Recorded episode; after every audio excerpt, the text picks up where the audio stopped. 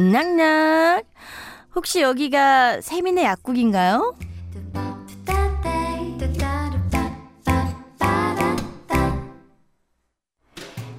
자, 매일 이 시간은 세민의 약국이 문을 엽니다. 오늘도 이승희 약사님 모셨어요.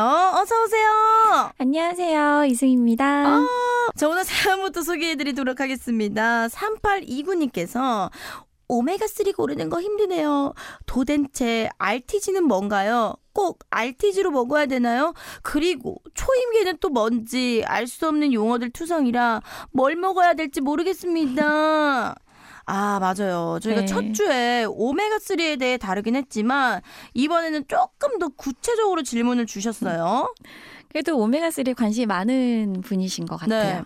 근데 먼저 뭐 RTG 뭔가요 하셨는데 RTG는 오메가 3의 이제 분자 구조에 대한 내용이에요. 분자 구조가 우리가 뭐 아이폰도 세대를 계속 거듭하면서 좋아지잖아요. 네. 근데 오메가3도 세대를 거듭하면서 좋아지는데 네. 이게 이제 1세대부터 2세대, 3세대, 지금 3세대까지 나와 있는데 오, 오메가3가요? 네, 3세대가 조금 더 개선된 형태겠죠? 이게 RTG예요. 처음에 1세대는 그냥 생선 기름 짠 거예요. 네. 그러니까 기존에 그냥 생선 기름 짰으니까 자연의 형태니까 흡수가 잘 되는데 대신에 내가 원하는 좋은 오메가3 먹으려면 좋지 않은 지방산도 두 개씩 따라 들어오는 거죠. 그러니까 아 이거를 내가 원하는 오메가3만 만들어 보자 했던 게 2세대예요. 그래서 어. 순도를 막 99%까지 높였는데 대신에 자연 그렇게 순도만 생각하다 보니까 천연의 구조가 깨져 버려서 이거는 흡수가 잘 안 되네요. 어머나 어머나. 그걸 개선한 게 3세대.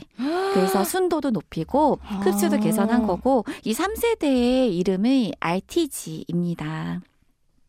그래서 좋은데 흡수율과 순도가 가장 좋은데 대신 단점은 가격이 비싸죠. 아 그럼 RTG인 거를 알수 있는 방법이 비싸면 RTG인가요? 어머 그것도 말이 되는데 음. 이게 RTG인 거는요. 이제 만드는 회사 입장에서는 이게 자랑이거든요. 자랑이면은 무조건 대놓고 써 크게. 만들어 맞죠? 써 크게. 만들어야 돼요. 뭐 영어로든 한글로든 아. RTG라고 써 있으니까 네. 질문 주신 분이 네. 초임계에 대해서도 물어보셨잖아요. 네. 초임계요? 저 처음 음. 들어보는데 이게 뭐 닭으로 만든 뭐 그런 건가? 아닌가요? 아니 그냥 간단히 쌤디의 생각입니다. 약간 초계 칼국수 이런 생각이 나잖아요. 아, 아, 네. 그러셨구나. 뭐 임신 테스트기는 아닐 거고. 쪼임게 얼른 말해줘. 상상만 자꾸 돼요. 다른 걸로. 아 이거는 아, 추출 방식인데요. 생선 참치를 아. 잡았어요. 그러면 여기서 어, 내가. 원하는 잠시만 제 얼굴이 좀 빨개져가지고요. 제가 더 빨개지. 저랑 대화해 주셔서 같이 방송해 주셔서 진심으로 감사합니다, 선생님. 아. 아, 내 초인계는 네. 추출 방식이에요. 음. 그러니까는 참치를 잡았어요. 그럼 거기서 내가 원하는 거를 끄집어내야 음. 되는데 이제 보통 오메가3를 얻으려면 2단계로 추출을 해요. 첫 음. 번째는 참치에서 그냥 오일을 꺼내는 거고 네. 두 번째는 이 오일로부터 내가 원하는 오메가3 EPA와 DHA를 이제 꺼내는 건데 이 두 번째 추출 방식 중에 하나가 초임계 추출이에요. 음. 그 초임계 추출의 반대말이 있는데 그게 분자 증류 추출 또는 진공 추출인데 이런 표현은 또 못 들어보셨을 거예요. 어우, 왜냐하면 진짜 처음 들어요. 어우, 진공 보장 이런 거. 왜냐하면 우리가 RTG를 광고하지 뭐 2세대 그 오메가 3다 이렇게 광고하지 않는 것처럼 음. 초임계 추출이 더 좋은 추출 방법이다 보니까 요 단어만 들어보셨을 것 같아요. 역시 오. 이것도 좋은 거는 비싸다. 아. 네. 근데 이 좋으니까. 추출법 두 가지의 가장 큰 차이는 추출 온도예요. 음? 고온에서 추출했느냐, 저온에서 추출했느냐, 뭐가 더 좋을까요? 오, 당연히 저온 아닐까요? 맞아요.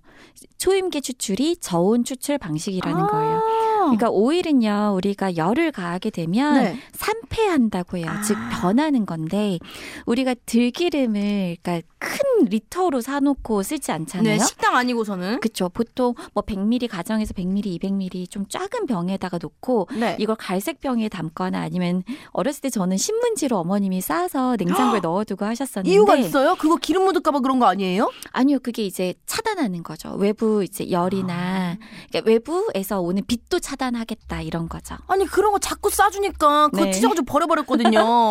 아니 그 신문지 뭐 너다다다거리게 왜 주는 거야? 이걸 왜 자꾸 아니 판매하는 거면 왜 자꾸 이런 거 하는 거 찢어가지고 버리면 돼?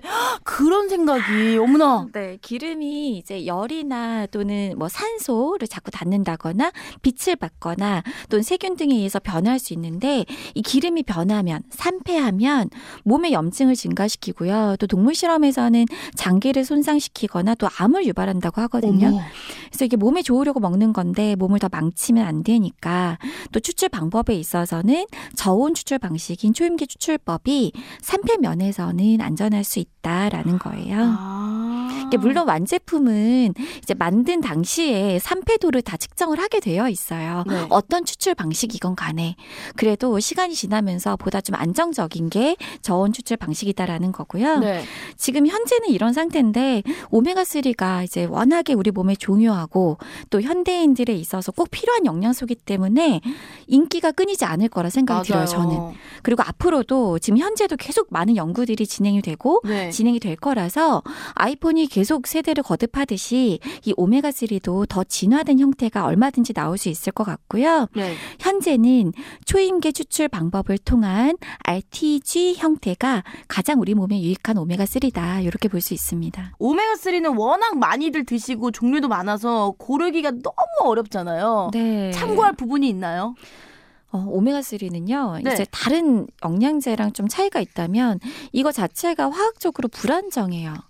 그래서 원료부터 또 제조, 유통에 이르기까지 진짜 엄격하게 관리가 되는지를 좀 따져봐야 되거든요. 음. 제가 지난주에 잇몸약 같은 경우는 다 비슷한 성분이라서 좀 가성비를 따져서 골라도 네. 된다. 이렇게 말씀을 드렸는데 이건 어디까지나 일반 의약품이고 이제 음. 관리가 좀 잘 되니까. 음, 근데 오메가3는 건강기능 식품인데다가 워낙에 좀 예민하다고 했잖아요. 네. 그 더운 여름에 뭐 유통이 된다 그러면은 우리가 그 유통 과정 중에도 산패가 될 수 있는 거라서 근데 일일이 그걸 확인하기가 소비자 입장에서 쉽지가 않거든요. 저는 그럴 때는 그냥 딱 하나 본다면 회사를 보라고 말씀드려요. 아. 정말 믿을 만한 회사인지. 맞죠. 왜냐면 싼 중국산 원료가 네. 이게 다리 하나 건너면서 이제 그 세- 신분 세탁하는 경우도 어, 너무. 많아가지고 네. 근데 인지도 있는 회사들은요 뭐 하나 잘못됐을 때 정말 회사가 망할 수도 있어서 네. 자체 검열도 굉장히 꼼꼼하게 할 수밖에 오. 없거든요. 그래서 저는 딱 하나만 본다. 그러면 믿을 만한 회사인가 보고 구입하시는 게 좋겠습니다. 아, 좋습니다. 네. 자, 오메가3 질문이 매주 진짜 많았거든요. 네. 그래서 우리 많은 짝짝이 분들에게 도움이 되셨길 바라면서 네. 자, 우리 짝짝이 분들도 약사님에게 약 정보에 대해 궁금한 게 있다 면 샵 1035 단문 50원, 장문 100원이 드는 유료 문자 언제나 무료인 고릴라로 보내주시면 됩니다.